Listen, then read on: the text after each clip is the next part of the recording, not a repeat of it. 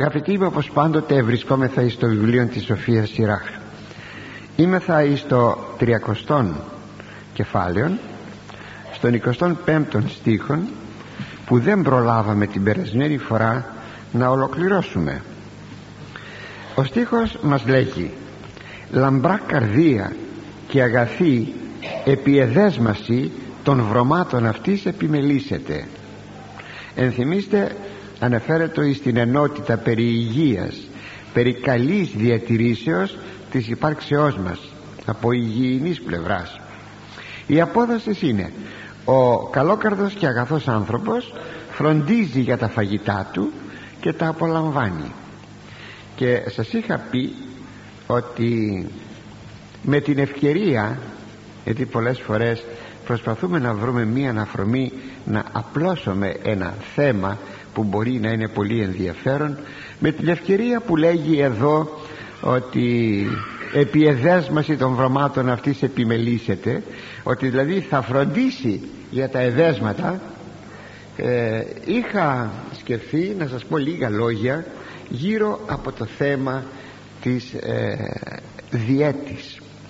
Η λέξη δίαιτα δεν αναφέρεται σε αυτό που νομίζουμε σήμερα.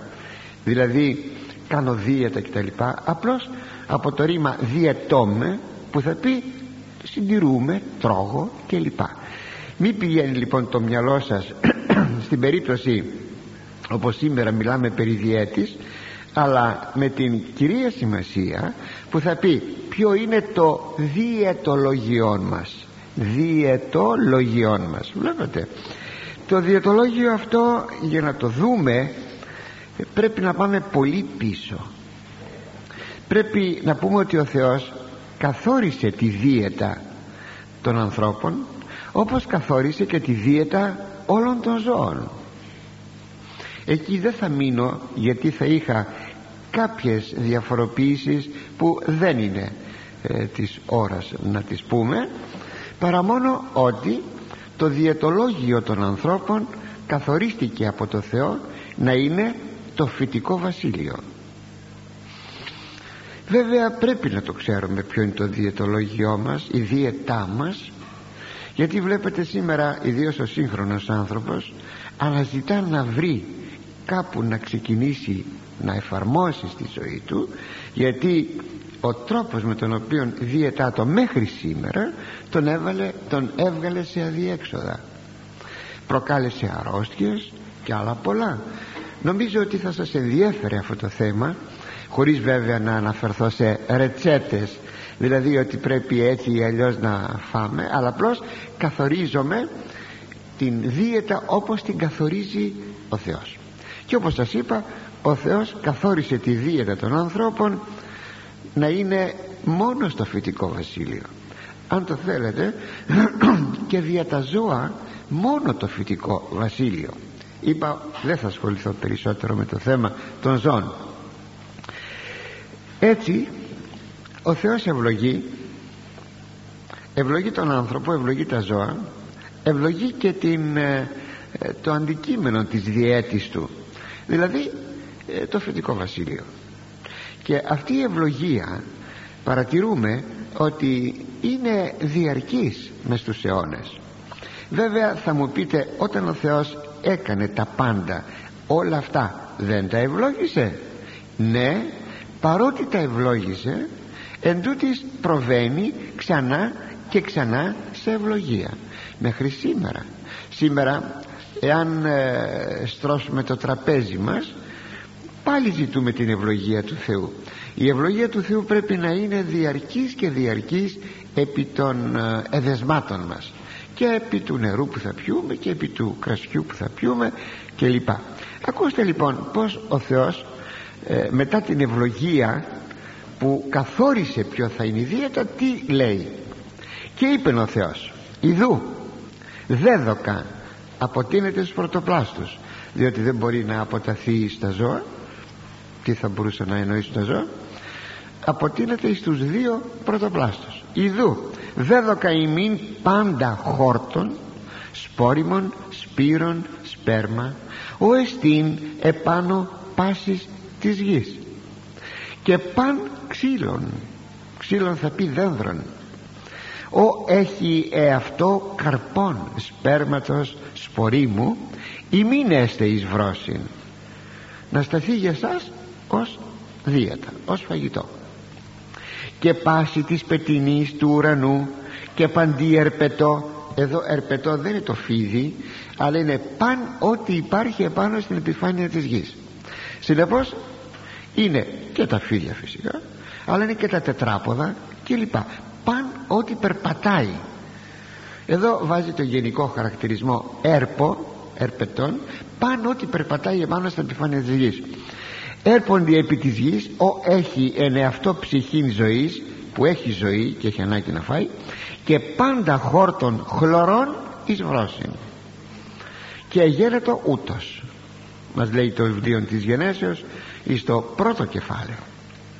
Κάνει εντύπωση ότι για να επιζήσουν οι ζώντες οργανισμοί παρά την ληφθήσαν ευλογία που σας είπα προηγουμένως πρέπει να φάγουν και να τραφούν. Θα μπορούσε να υπάρχει ίσως η άποψη αφού πήραν τα ζώντα όντα επήραν την ευλογία θα υπήρχε ανάγκη να φάνε; Δεν θα μπορούσαν να ζήσουν με μόνη την ευλογία.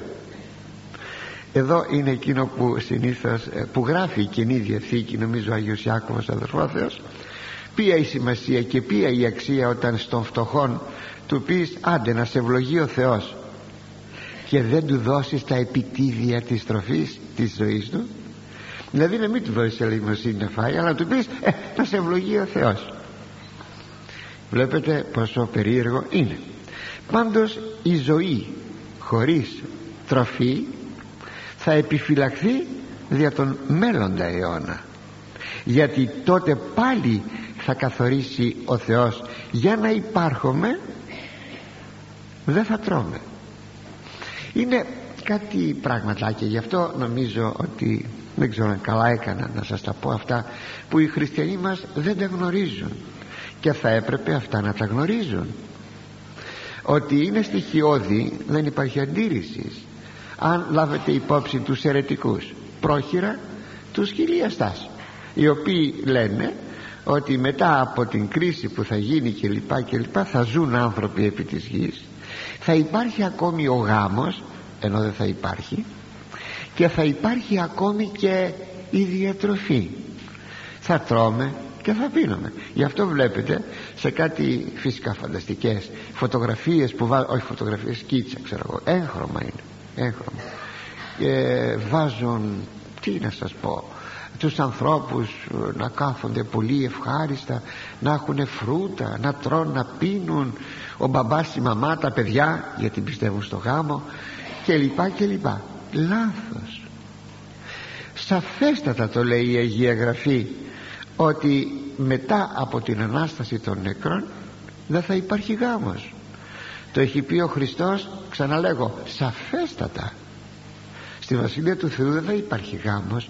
Ο γάμος ξέρετε τι είναι ένα σχήμα ένα σχήμα του παρόντος αιώνος και το σχήμα αυτό υπάρχει γιατί υπάρχει ο θάνατος. Όπου θάνατος δεν υπάρχει δεν υπάρχει γάμος δεν υπάρχει λόγος. Στους Αγίους Αγγέλους δεν υπάρχει γάμος γιατί δεν υπάρχει θάνατος. Έτσι εφόσον ο θάνατος θα καταποθεί θα νικηθεί τότε για ποιο λόγο να υπάρχει ε, ο γάμος. Περιτεύει και αφού όλοι θα αναστηθούν. Τώρα πρέπει να φάμε για να ζήσουμε. Αλλά τότε δεν είναι ανάγκη πια να τρώμε. Εδώ να καθορίσω κάτι που πολλοί το παρανοούν. Το σώμα μας αν κανείς δεν προσέχει ή νίσταξε παρακαλώ να προσέξεις τώρα. Εάν το σώμα μας έχει ανάγκη από τροφή τότε μετά την Ανάσταση των νεκρών δεν θα έχει ανάγκη από τροφή γιατί θα είναι πνευματικών. Όταν λέμε πνευματικό δεν εννοούμε άειλον. Εδώ είναι η μεγάλη παρεξήγηση και παρανόηση. Αλλά εννοούμε ότι με κάθε τρόπο θα συντηρείται η ύπαρξή μας η οποία θα είναι όπως τη βλέπετε τώρα.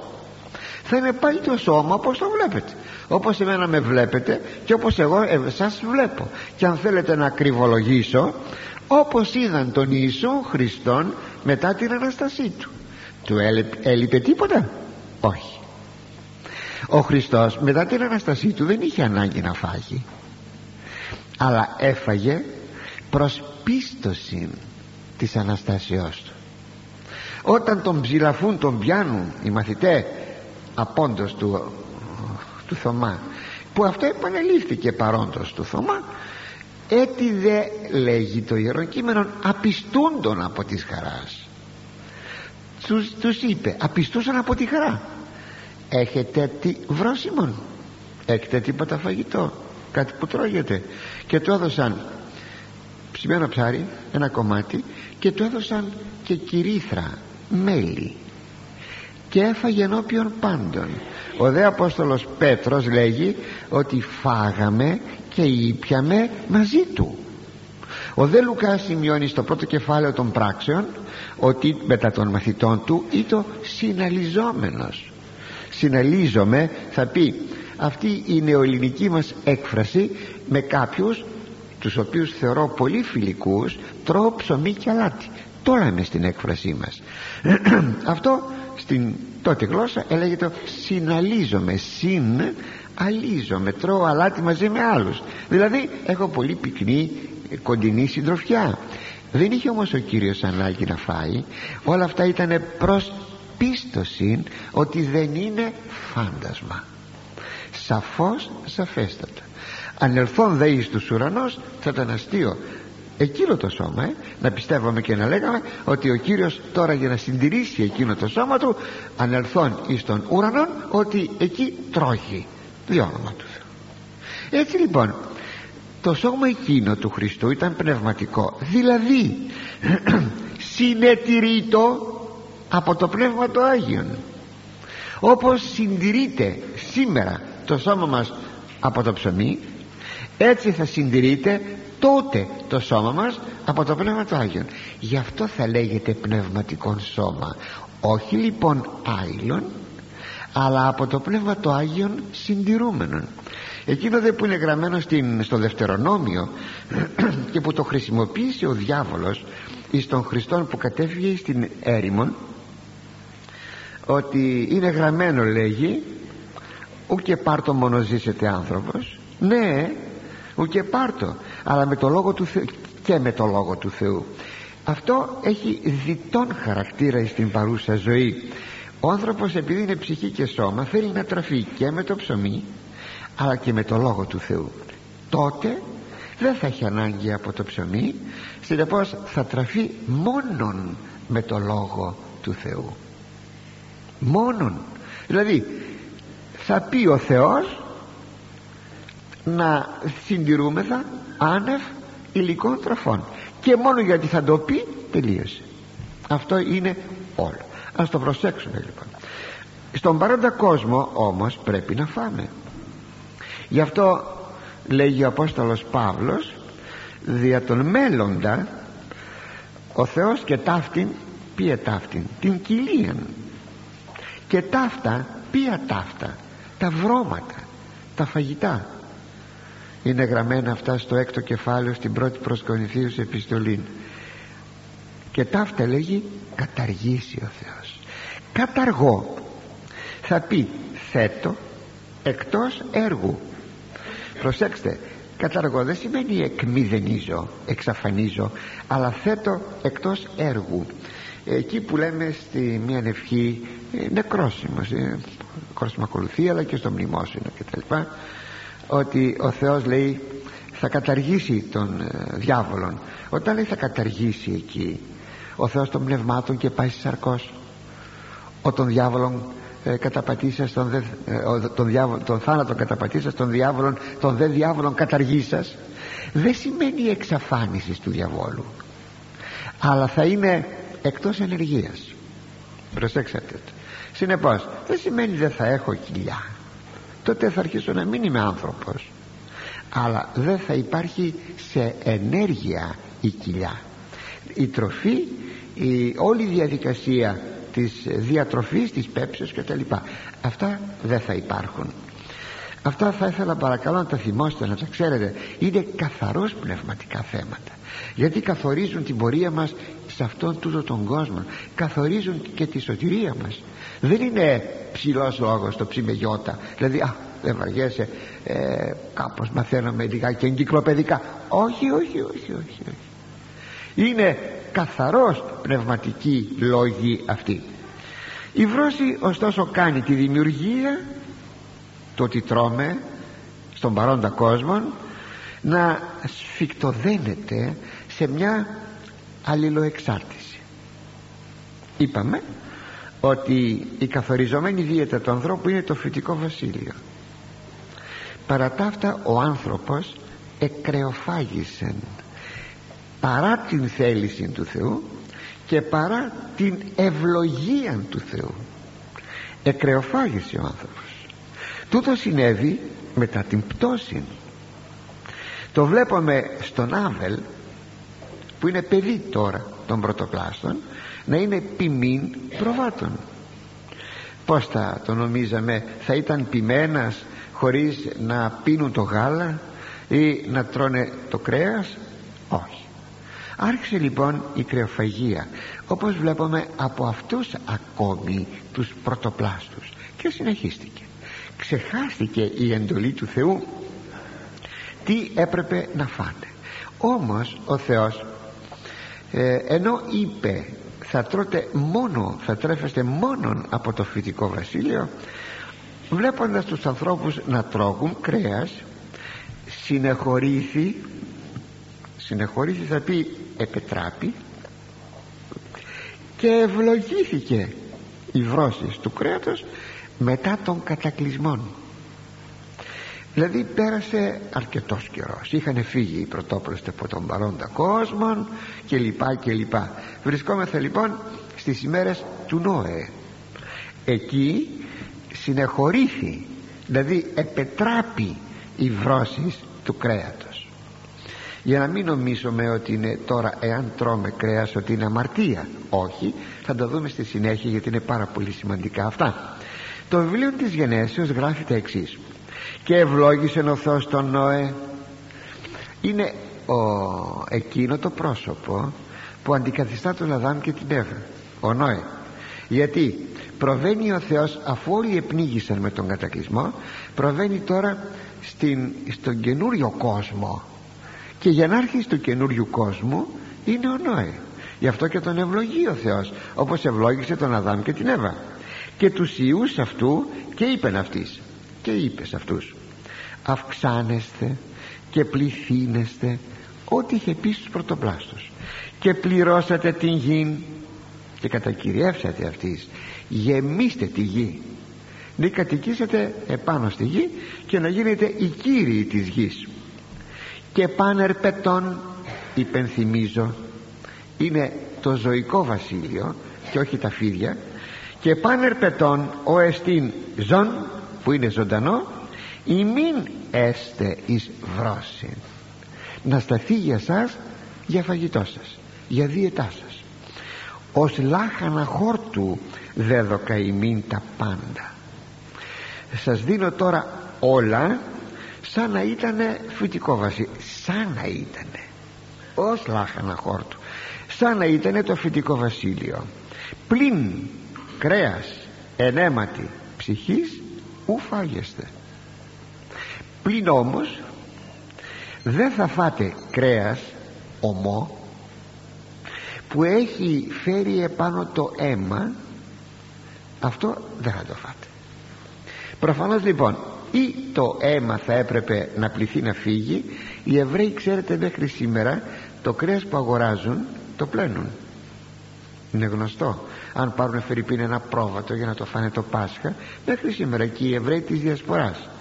Το ξέρουμε αυτό όπου είναι οι Εβραίοι το κάνουν αυτό το πράγμα το βάζουν μέσα σε μια σκάφη και το πλένουν να μην υπάρχει καθόλου αίμα. Όπως απειγορεύεται και το πνικτόν το οποίο βέβαια ο αρχαίος κόσμος έκανε πάρα πολύ μεγάλη χρήση. Πνικτόν θα πει όπως ακριβώς τα κουνέλια γιατί εμείς διατηρούμε μόνο στο κουνέλι την περίπτωση δεν το σφάζουμε το χτυπάμε εδώ πίσω από τα αυτιά στο κεφάλι ε, αυτό σκοτώνεται και το αίμα έχει μείνει μέσα. Αυτό λέγεται πνικτόν από το πνίγο και φυσικά δεν φεύγει το αίμα. Αυτό ε, ο αρχαίος νόμος το απειγόρευε. Ρητός το απειγόρευε. Έτσι ε, ή πνικτόν αν έπρεπε να φάει ένας άνθρωπος. Ή να μην ήταν πνικτόν αλλά να ήταν κρέας το οποίο έχει επάνω του το αίμα. Αυτό απειγορεύεται. Θα το δούμε λίγο πιο κάτω αυτό. Πάντως ο Θεός βλέπουμε να κρατάει κάτι για τον εαυτό του. Θα το δούμε λίγο πιο κάτω θα σας το εξηγήσω. Πάντως παρατηρούμε ωστόσο μία προοδευτική παραχώρηση του Θεού στην ανθρωπίνη δίαιτα πρώτον πάντα χόρτον. Είναι τα λαχανικά. Είναι η χαμηλή θα λέγαμε βλάστησης. Είναι ο λαχανοκηπός μας να το πούμε έτσι. Δεύτερον παν ξύλων. Ξύλων σας είπα θα πει δένδρων συνεπώς ό,τι ένα δένδρον κάρπιμο μπορεί να παράγει. Τρίτον παν ερπετών δηλαδή από το ζωικό τώρα βασίλειο τέταρτον ως λάχανα χόρτου δέδοκα ημίν τα πάντα. Τα εξισώνει όλα ο Θεός. Μπορείτε να φάτε οτιδήποτε πάνω στη γη. Έχουμε λοιπόν αυτήν την προοδευτική δίαιτα. Αργότερα θα γράψει ο Απόστολος Παύλος παν κτίσμα καλών και ισουδέν απόβλητων μετευχαριστίας λαμβανόμενων αυτό προσέξατε το και θα ευχόμουν να το θυμόσαστε. Θα σας χρειαστεί πολλές φορές στη ζωή σας είτε διότι κάτι θα σας προβληθεί όπως θα δούμε στη συνέχεια είτε διότι θα έχετε να αντιμετωπίσετε έναν αιρετικό. Τι; Κάθε κτίσμα είναι καλό. Ό,τι έκανε ο Θεός φυτικό ζωικό βασίλειο ό,τι ό,τι ό,τι είναι καλό και τίποτε μάλιστα τώρα και θετικός και αρνητικός και ουδέν απόβλητον ε, η θετική όψης διατύπωσης είναι παν κτίσμα Θεού καλών τώρα εδώ και ουδέν απόβλητον και τίποτα δεν είναι εκείνο το οποίο μπορεί να αποβληθεί μετευχαριστίας λαμβανόμενον. Θα το παίρνουμε θα το καταναλώνουμε με δοξολογία του Θεού και με ευχαριστία. Και τούτο γιατί είχε τότε ο Απόστολος Παύλος και σήμερα όχι ο λιγότερο γι' αυτό σας είπα θα σας χρειαστεί το χωρίον αυτό είχε να αντιμετωπίσει τους διαρχικούς ερετικούς διαρχικός δηλαδή πίστευαν και πιστεύουν μέχρι σήμερα φέρει πίνει βουδιστέ και όλες οι ανατολικές θρησκείες είναι διαρχικές. Και μην ξεχνάτε ότι οι ανατολικές θρησκείες βασιλεύουν στην εποχή μας και στην Ευρώπη και στην Ελλάδα και στην Αμερική και παντού. Και θυμάμαι ένας από τους Beatles αγόραζε όλες τις αγελάδες είχε προσχωρήσει στον βουδισμό και είχε, αγόραζε όλες τις αγελάδες εκείνες οι οποίοι θα οδηγούνται στο σφαγείο και είχε ένα πολύ μεγάλο κτήμα και εκεί τις διέτρεφε και όχι να προβεί σε σφαγή. Αν ψοφούσε η αγελάδα ψόφισε. Όχι όμως να τη σφάξει γιατί πίστευαν και πιστεύουν οι διαρχικοί ότι τα ζώα αυτά έχουν ψυχή με την έννοια που έχουμε εμείς ψυχή αυτά τα πράγματα είναι αιρετικές θέσεις. Πέρα και πέρα αιρετικές θέσεις. Ε, είναι εκείνο που αναφέρει ο Απόστολος Παύλος μία άψη, μία γεύση που αργότερα οι Μανιχαίοι καλλιεργούσαν αυτή, την, αυτές τις θέσεις. Τι είναι το μία άψη, μία γεύση είναι μην αγγίξεις, μη γευθείς να πας να φας σίκο μάλιστα πολύ έντονα αναφέρεται ο Ιερός Αυγουστίνος στο θέμα του μηχανισμού μανιχαϊσμού να πας να φας σίκο αυτό είναι έγκλημα. Τι έγκλημα; Φόνου. Θα φας σίκο έχει ψυχή. Εάν το σίκο λέει ε, πεθάνει και πέσει κάτω από τη σικιά τότε μπορείς να πας να το φας. Τότε δεν θα έχεις επιτελέσει φόνον. Ακούτε παρακαλώ. Γι' αυτό λέει ο Απόστολος Παύλος ε, εκείνο το μιάψη μη δε γεύση. Θα έρθουν οι μέρες δηλαδή που έτσι θα κινούνται οι άνθρωποι όπως και θα εμπόδιζαν και το γάμο διότι τον γάμο τον θεωρούσαν ακάθαρτον. Ναι. Ωστόσο παρατηρούμε ότι και τα ανθρώπινα δόντια δηλαδή η οδοντοστοιχεία μας αγαπητοί δείχνει ότι ο άνθρωπος είναι χορτοφάγος. Δεν έχει δόντια συλληπτικά όπως είναι του σκύλου της γάτας. Κοιτάξτε τη γάτα να δείτε πως τρώει ε, έχει κάτι σκυλόδοντα με τα οποία συλλαμβάνει την τροφή σουβλερά μητερά δόντια τα οποία μητερά δόντια ε, πιάνει τα ποντίκια ό,τι να πιάσει και δεν μπορεί η γάτα να μασίσει.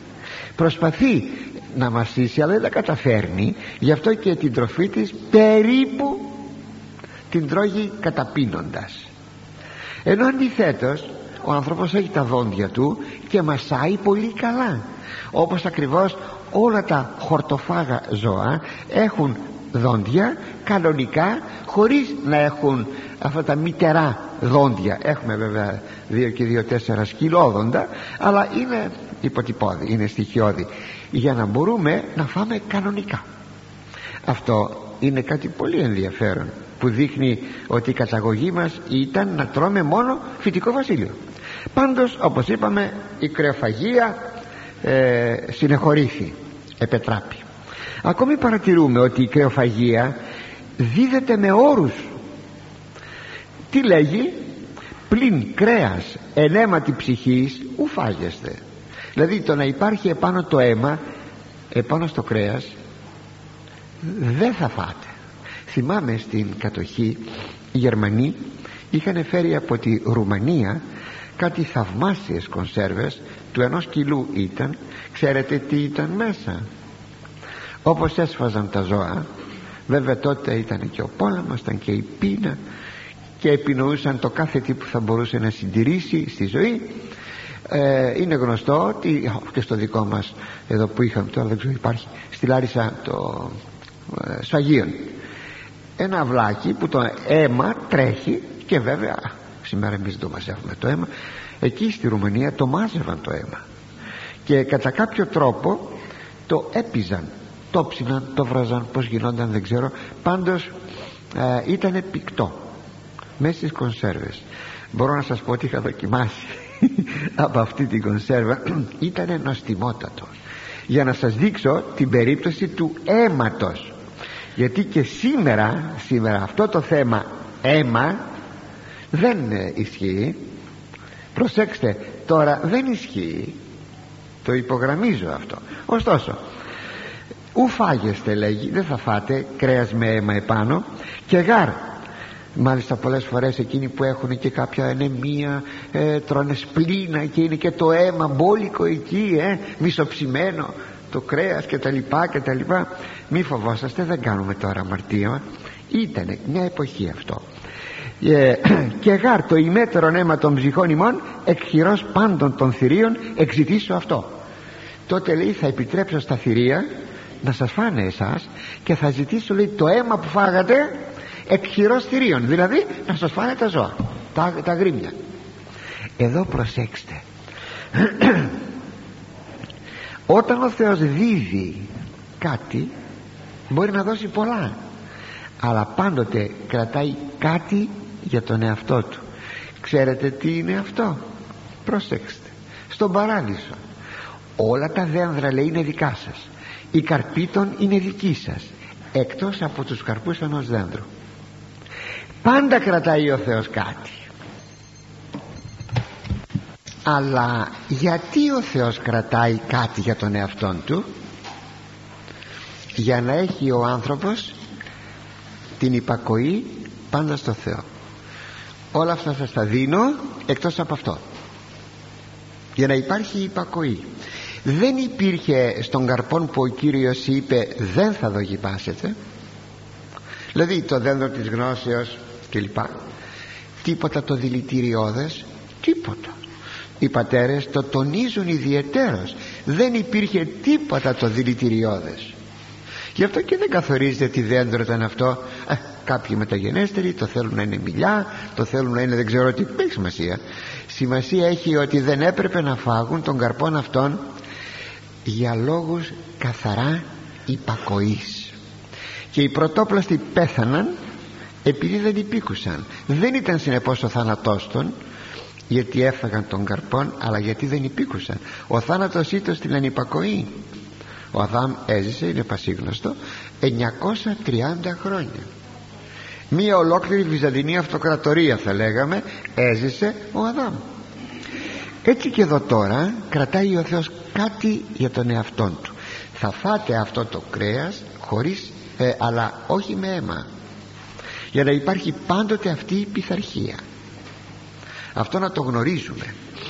Πρέπει ακόμη να πούμε ότι η νηστεία που κάνουμε που είναι καθιερωμένη η νηστεία της Εκκλησίας μας; Και στην Αγία Γραφή εκείνη η πηγή της, η εντολή της νηστείας στην Αγία Γραφή δεν αντίκειται εις το έδωκα ημίν τα πάντα δεν αντίκειται αλλά ανοίγει το δρόμο στην προπτωτική κατάσταση. Είναι μερικοί άνθρωποι οι οποίοι όχι γιατί δεν γνωρίζουν σίγουρα δεν γνωρίζουν αλλά όπως τους λένε οι πατέρες αυτούς τους ανθρώπους παρότι είναι χριστιανοί μας. Είναι χειρόδεις άνθρωποι. Το χ με όμικρον γιώτα είναι χειρόδεις άνθρωποι. Δηλαδή σκέπτονται όπως ένας χείρος. Το έχω μπροστά μου θα το φάω και δεν λογαριάζω τίποτα. Ξέρετε τι λένε; Γιατί όλες οι τροφές ε, μας τις έδωσε ο Θεός. Γιατί λοιπόν θα πρέπει σήμερα να φάω από αυτό και αύριο να μην φάω από αυτό μα ο Θεός καθορίζει την νηστεία. Ακόμη και το θέμα των σχέσεων στο γάμο μέσα σου λέει πού είναι η αμαρτία; Σαρακοστή Φερρυπίν πρέπει να κάνουν οι σύζυγοι εγκράτεια πού είναι η αμαρτία; Μα ο Θεός το λέγει αυτό και το καθορίζει. Μα αφού ευλόγησε τον γάμο έχω πάσα ελευθερία να κινηθώ όπως θέλω και όποτε θέλω. Δεν είναι έτσι τα πράγματα. Δεν είναι έτσι το τονίζω αυτό γιατί δυστυχώς έχουμε τέτοιους θειασότες στην εποχή μας. Τι ανοίγει η νηστεία των δρόμων στην προπτωτική κατάσταση. Λέγει ο Μέγας Βασίλειος. Επειδή ούτε νηστεύσαμεν εξεπέσαμεν του παραδείσου. Επειδή λέγει δεν νηστέψαμε δηλαδή φάγαμε τον καρπόν γι' αυτό ξεπέσαμε από τον παράδεισο. Τον χάσαμε τον παράδεισο. Νηστεύσομεν τίνην ας νηστεύσουμε λοιπόν ή να εν αυτό επανέλθομεν. Για να επανέλθουμε στον παράδεισο πρέπει να νηστέψουμε είδατε ο Κύριος Ιησούς ο νέος Αδάμ. Αποσύρεται 40 ημέρες στην έρημο μη τρώγοντας τίποτε απολύτως ούτε πίνοντας για να μην θεωρηθεί ότι ήταν κάτι το υπερφυσικό εις τον Χριστόν προηγήθηκε εις τον Μωυσή δύο φορές. Νηστεία 40 ήμερος και ούτε όχι μόνο δεν έφαγε αλλά και δεν ήπια.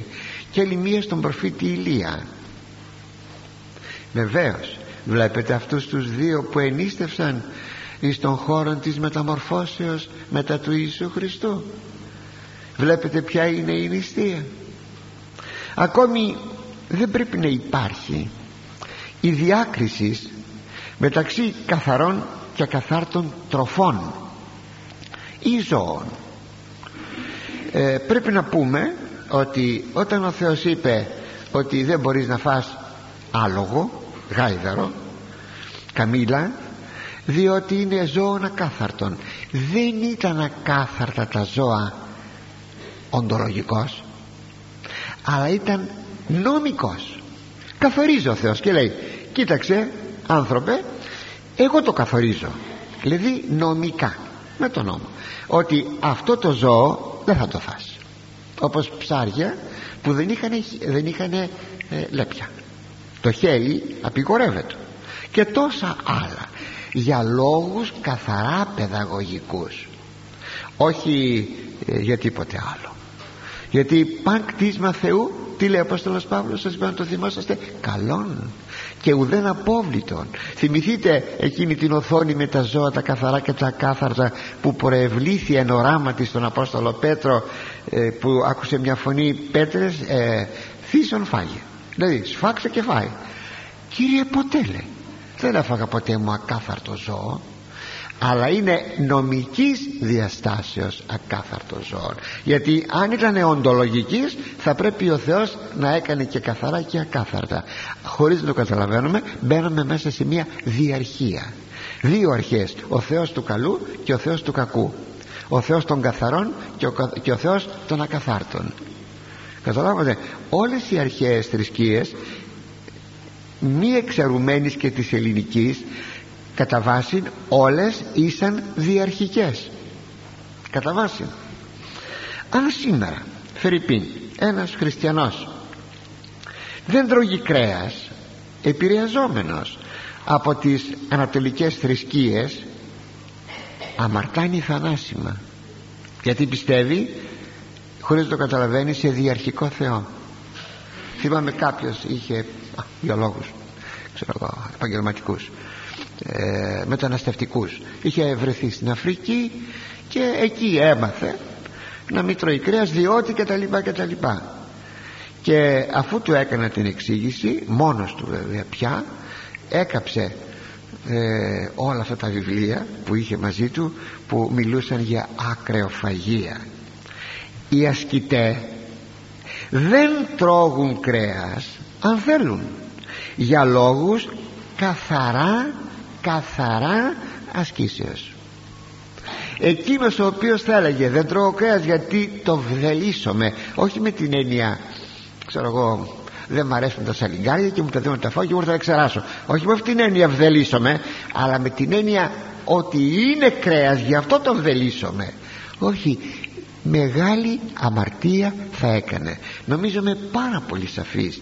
Προσέξατε το. Αν κανείς θέλει να μην τρώει κρέας ας μην τρώει κρέας. Για λόγους διαιτητικούς, για λόγους υγείας για, για λόγους εγώ. Μάλιστα κάποια στιγμή λέει ο Ιερός Χρυσόστομος τι ωραία που περάσαμε τη Σαρακοστή ούτε τσίκνες ούτε τίποτα από ζώα γιατί υποτίθεται ότι τη Μεγάλη Σαρακοστή δεν θα έτρωγαν κρέας.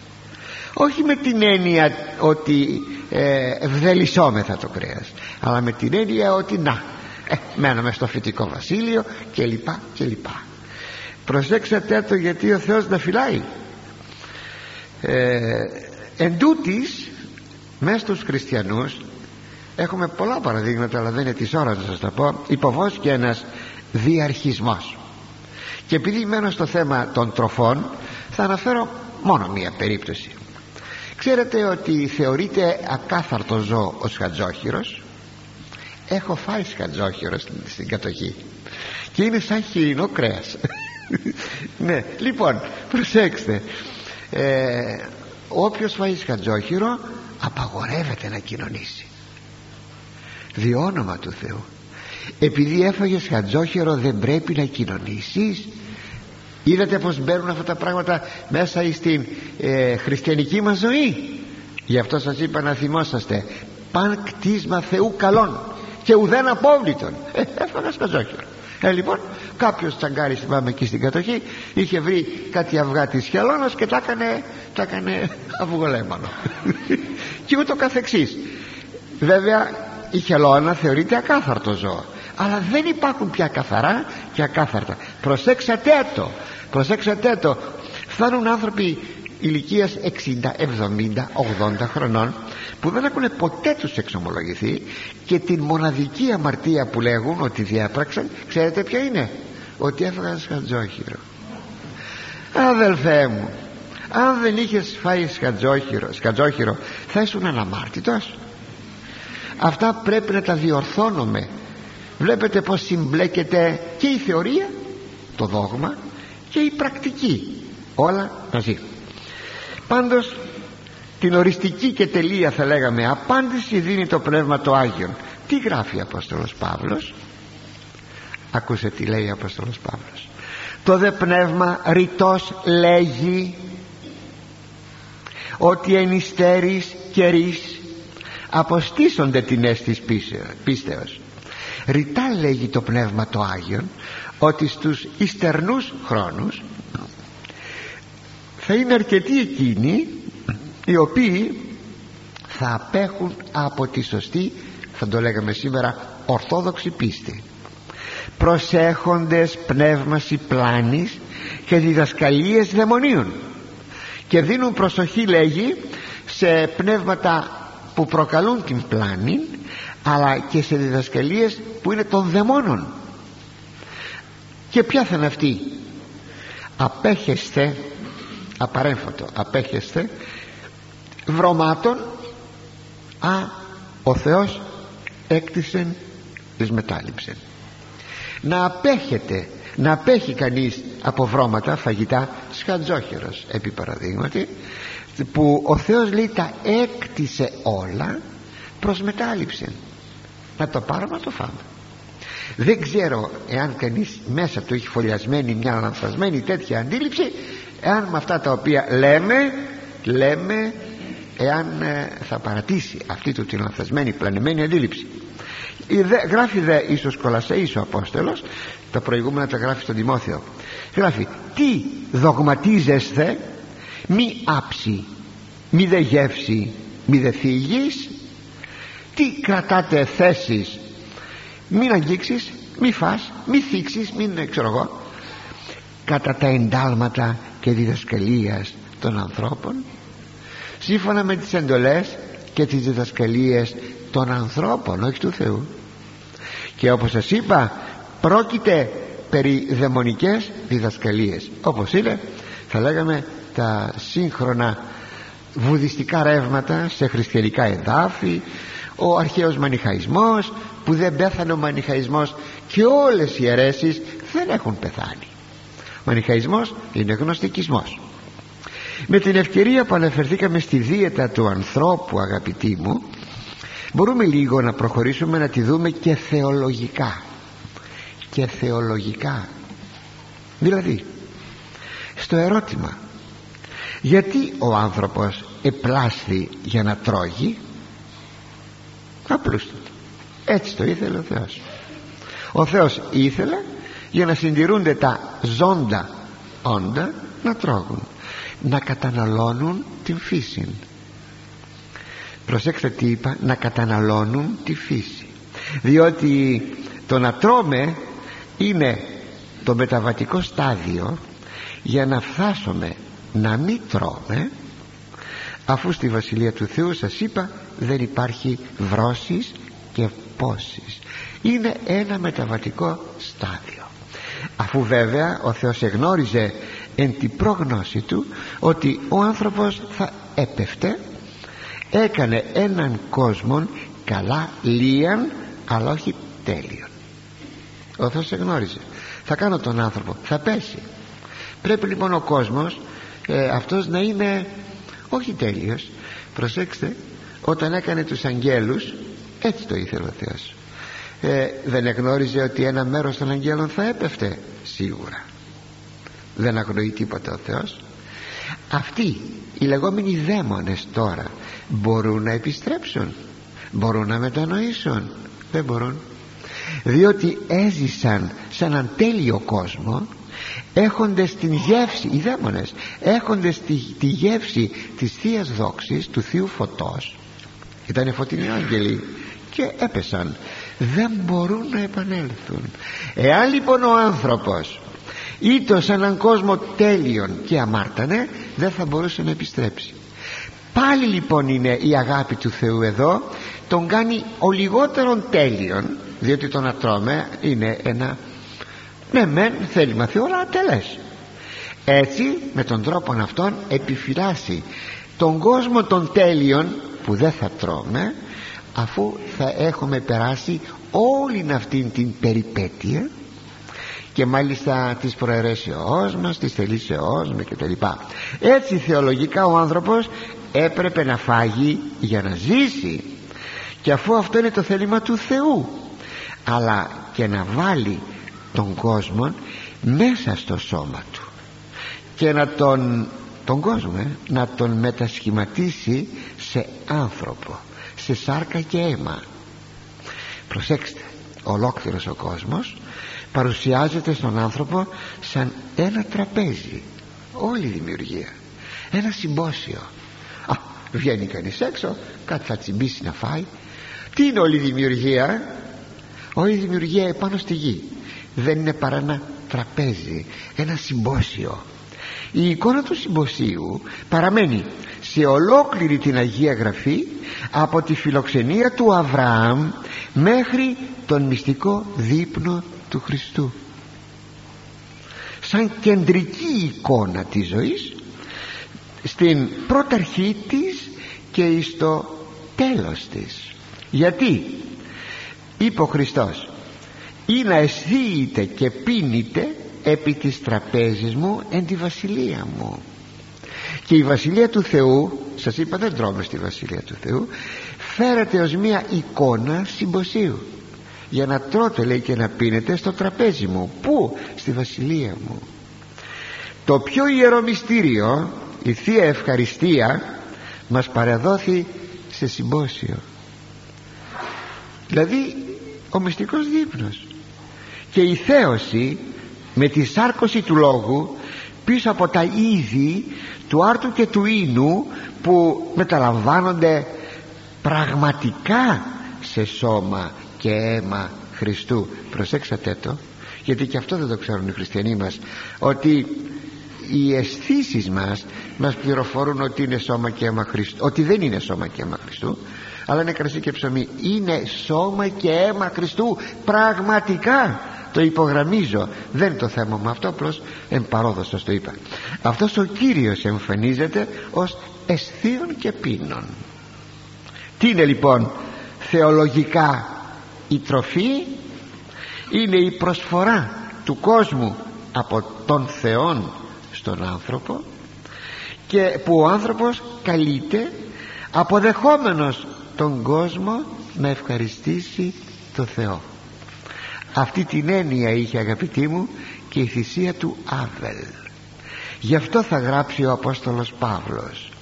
Είτε ουν αισθείτε είτε πίνετε είτε τι ποιείτε πάντα προς δόξαν Θεού ποιείται όπως εν γέννη εκείνο το περίφημο που λέει στους Ρωμαίους εξ αυτού και δι' αυτού και εις αυτόν τα πάντα είναι ένα κλειστόν κύκλωμα. Από το Θεό εξ αυτού και δι' αυτού με το Θεό ας πούμε ο Θεός ευλογεί το, το στάρι το παίρνουμε και το κάνουμε ψωμί.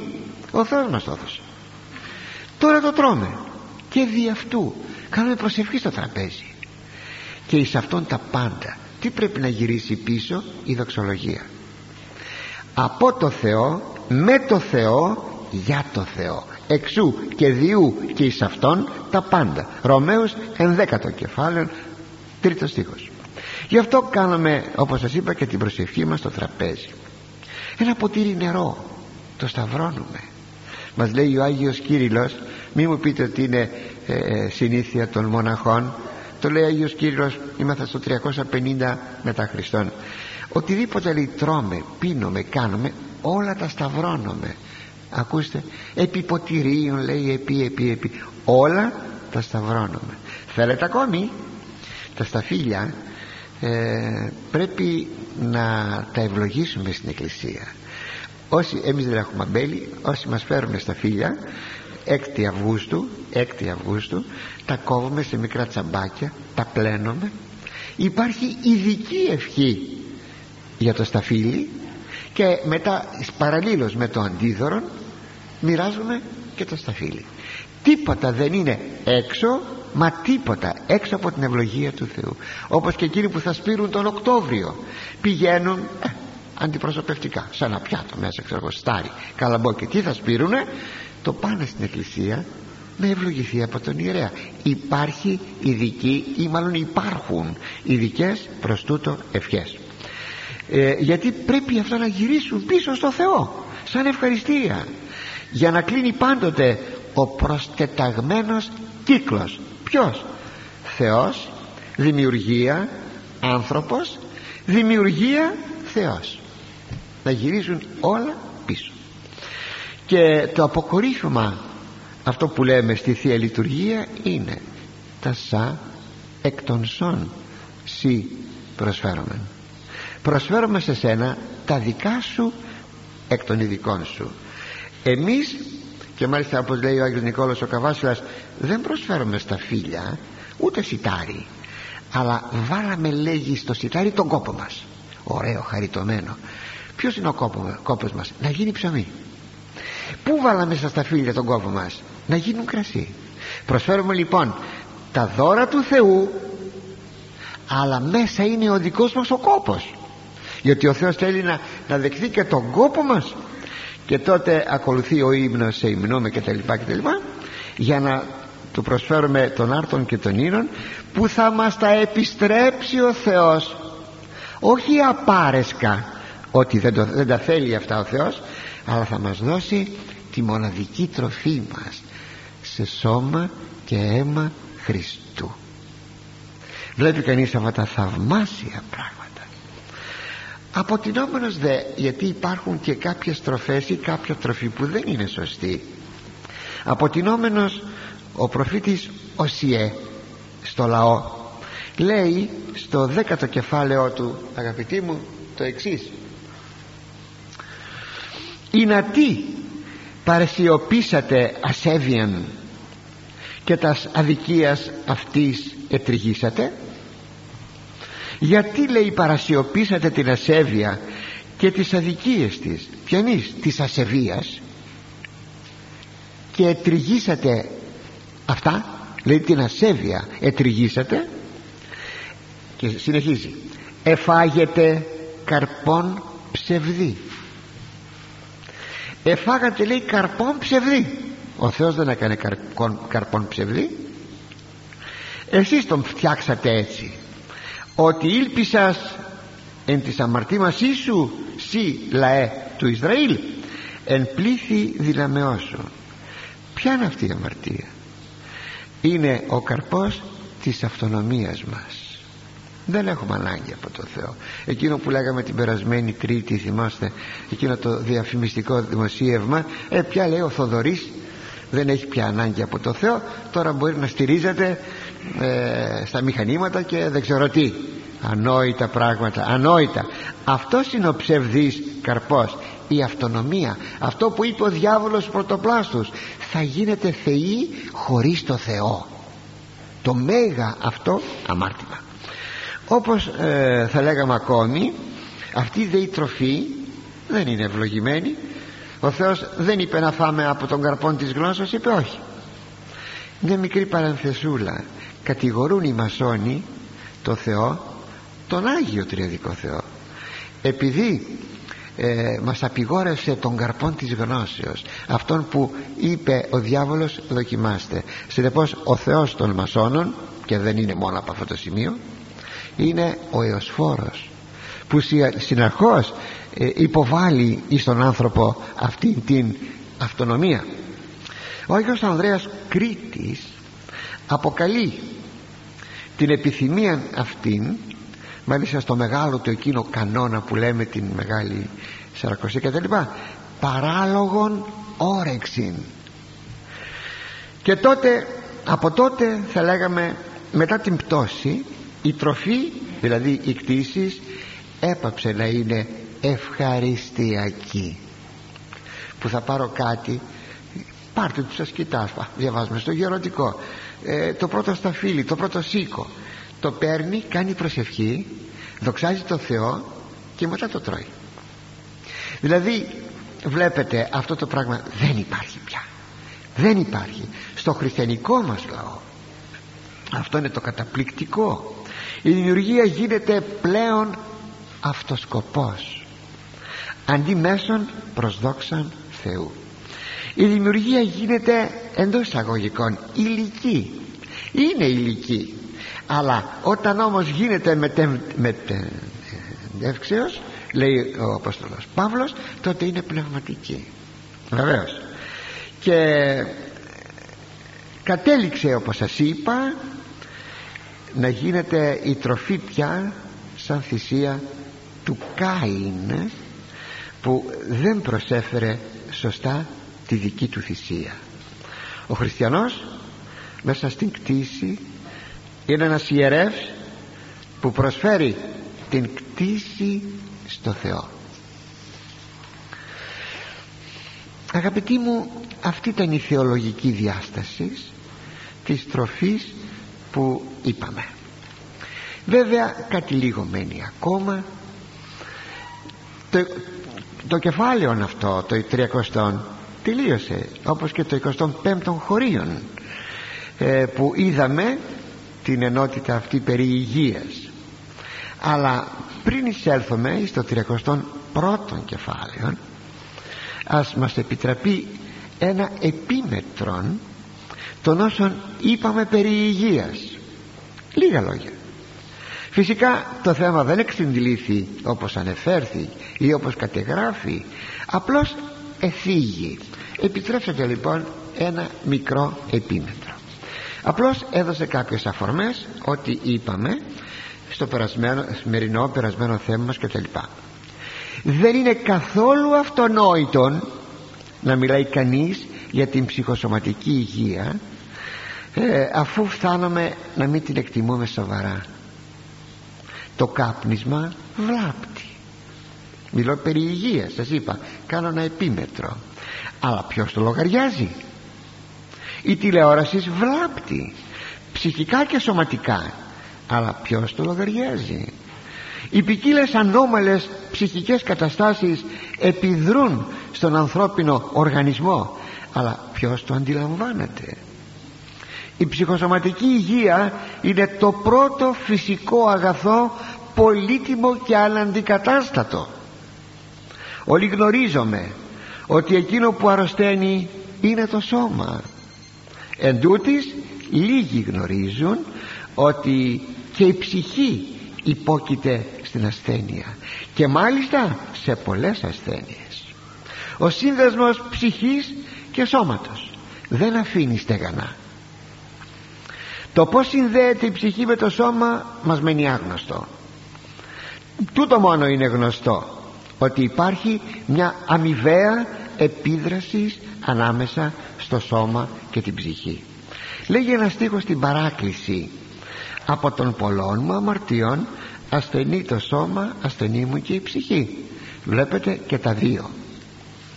Όταν το σώμα ασθενεί επηρεάζει και καθιστά δύστημο την ψυχή και αντίστροφα όταν η ψυχή ασθενεί κάνει βαρύ και δυσκίνητο το σώμα και μάλιστα μπορεί να το οδηγήσει μέχρι ακόμη και το θάνατο. Αλλά τι αρρωσταίνει την ψυχή; Τα πάθη και η κατεγνωσμένη συνείδηση που σου καταμαρτυρά η συνείδηση. Και αναφερθήκαμε τι αρρωσταίνει την ψυχή. Είναι η λύπη, ο φθόνος, ο θυμός η αγωνιώδης μέρημνα το άγχος όλα αυτά. Έγραφε έγραφε ε, ο πολύς Μαρίνος Γερουλάνος μεγάλος γιατρός διάσημος γιατρός τα εξής ότι ουδεμία οργανική λειτουργία υπάρχει η οποία να μην κατευθύνεται από την ψυχή ουδεμία λειτουργική παρεκτροπή ως είναι η εκδήλωση της νόσου στην οποία να μην συμμετέχει η ψυχή. Και ε, να τελειώσω γιατί τελείωσε η κασέτα λέει η Αγία Γραφή Σοφός ο αμαρτάνων έναντι του ποιήσαντος αυτών εμπέσει το σήμεο μικρογιώτα ισχύρας ιατρού. Όποιος αμαρτάνει απέναντι στο δημιουργό του θα πέσει στα χέρια του γιατρού ευχαριστώ που με ακούσατε